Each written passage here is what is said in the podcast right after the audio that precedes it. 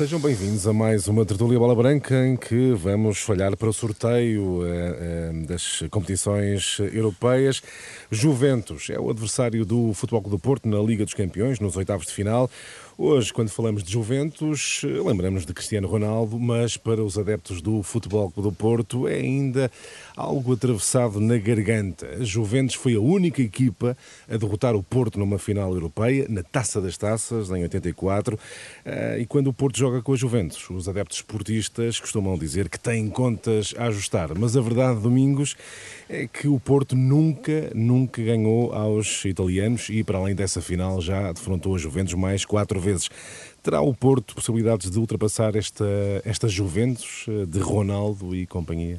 Sim, Sérgio, eu acho que hum, o, o, Porto tem aqui uma boa possibilidade de realmente, entre aspas, vingar-se da Juventus. É evidente que já passaram muitos anos também, é verdade, mas eu lembro-me, era, era miúdo ainda, isto foi em 84. Exato. Mas hum, é uma Juventus diferente. Acho que hum, nesta altura a Juventus aposta na conquista da Liga dos Campeões. É uma equipa que tem um investimento muito maior que, que o Porto e tem, tem o melhor jogador do mundo, portanto não, não vai ser um adversário fácil. Mas a verdade também é que eh, as equipas portuguesas gostam de fazer história. Quem sabe quem sabe será em fevereiro que o Futebol Clube do Porto vai fazer história frente à Juventus. Como é que fará a história? O que é que tem o Porto que fazer para uh, garantir esse lugar na história e eliminar a Juventus de Ronaldo? Domingos. Certo. Nesta altura, nesta altura, estamos a, a, dois meses ou a dois meses e, e, mais uns dias desse jogo. E é evidente que a Juventus também nesta altura não, não é a Juventus tão forte como, como desejaria. E, portanto, se calhar em fevereiro as equipas podem estar diferentes. O Porto até pode estar melhor. Agora, sabemos perfeitamente que o futebol italiano é um futebol muito frio, é um futebol cínico. muito tático, é um bocadinho cínico. Em termos defensivos, costumam ser equipas muito fortes, mas esta equipa dos Juventus não haja dúvida que, que tem, tem muita qualidade, não é? com, com o Dybala, com o Rabiot, tem, tem Quadrado, eh, Alexandre, portanto é uma equipa forte.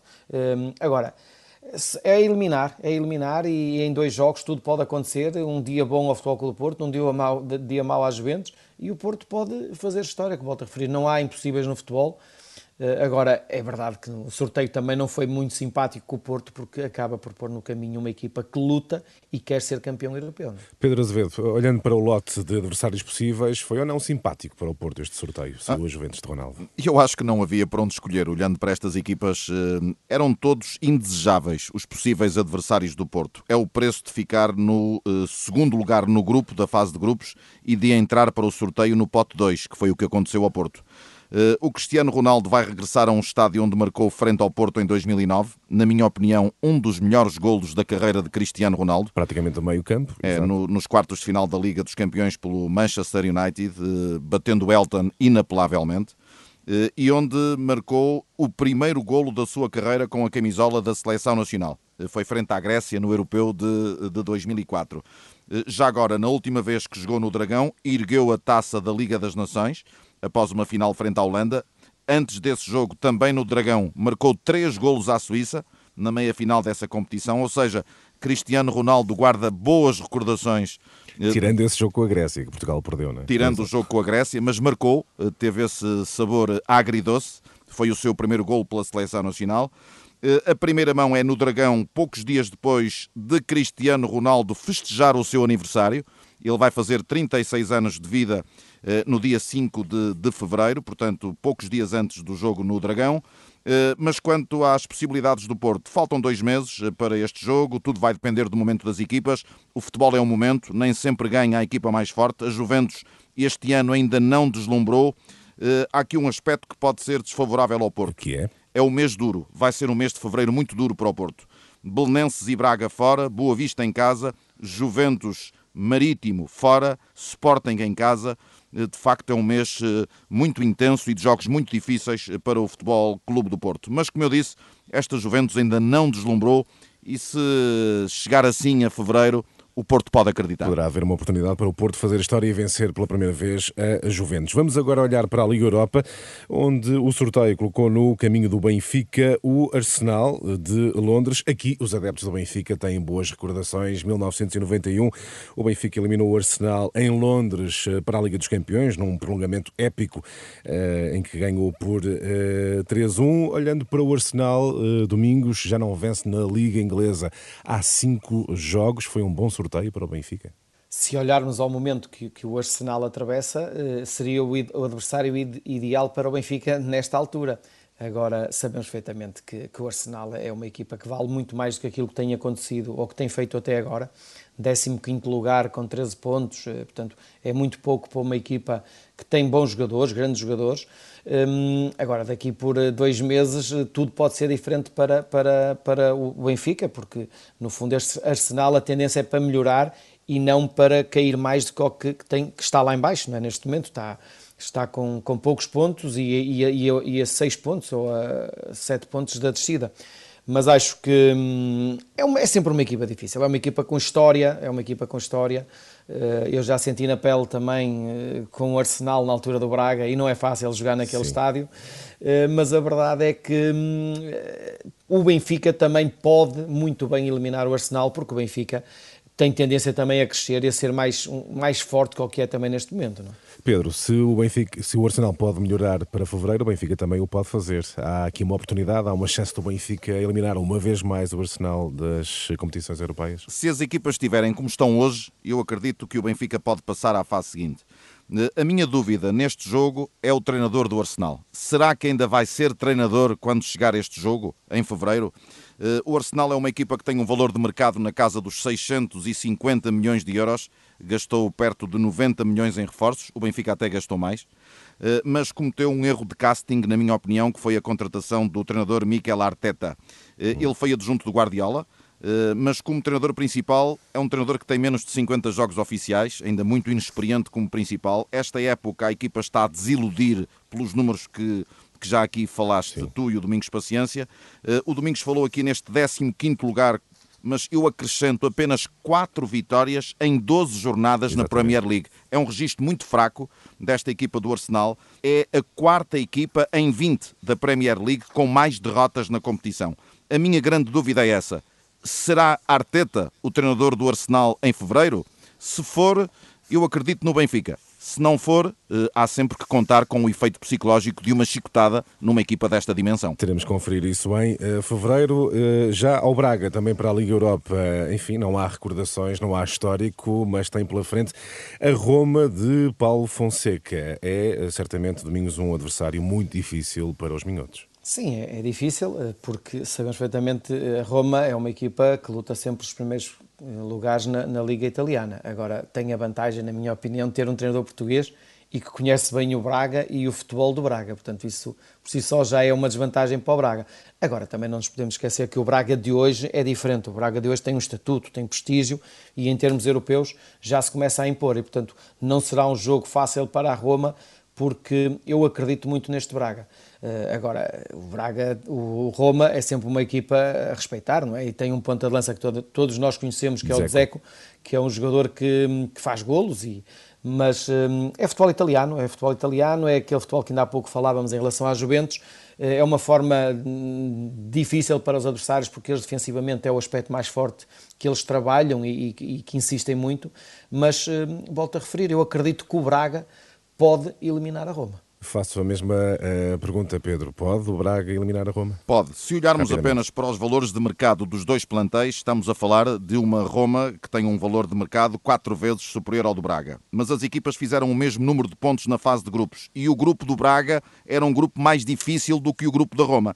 Eu acho que vai ser uma eliminatória equilibrada, favoritismo da Roma mas o Braga tem uma palavra a dizer. Muito bem, feita a análise aos, ao sorteio das competições europeias, vamos olhar para uh, os jogos da Taça de Portugal. O Porto uh, segue em frente para os oitavos, derrotou o Tondela por duas bolas a uma, dois jogos uh, seguidos frente ao Tondela, mas com o Porto Domingos a passar por alguns calafrios, uma vez mais nos momentos finais o, o Tondela poderia ter empatado. Percebe-se estas fragilidades defensivas do Porto. O Porto não aprendeu com o jogo do campeonato em que venceu por 4-3, voltou a ter muitas dificuldades. Seja, isto, na minha opinião, isto não é uma questão de aprendizagem, isto é uma questão de consolidação e é isso que o Sérgio procura para, para o setor defensivo. Ele já, já tem feito várias mexidas, não é? no sentido de dar, de dar mais jogo, a, principalmente ao eixo central, quer a Mabemba, quer a Sar. Agora voltou a trocar, pôs o Diogo Leite,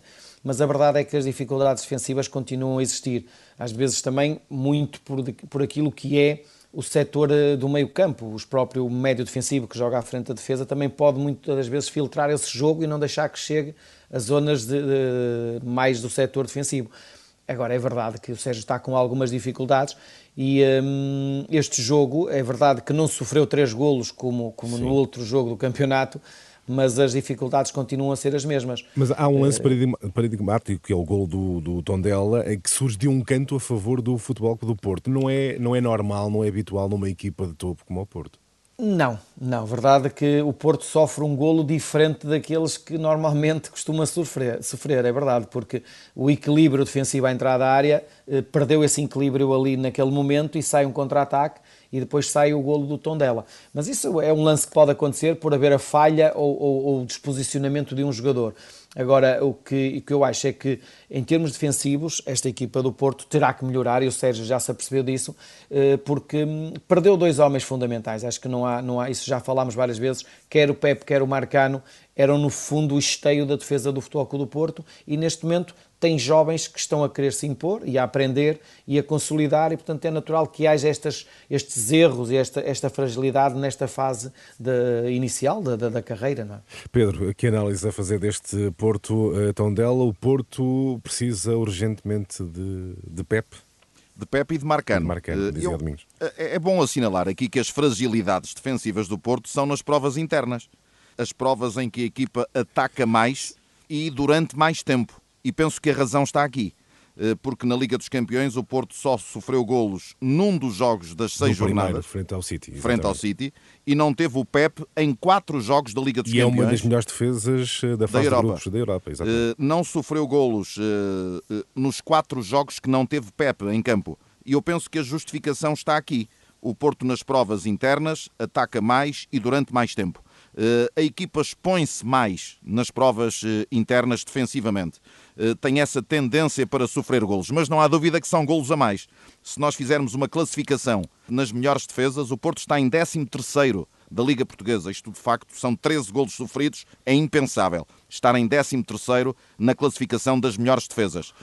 Mas também é o melhor ataque, a par do Sporting. Lá está a justificação que eu dei anteriormente.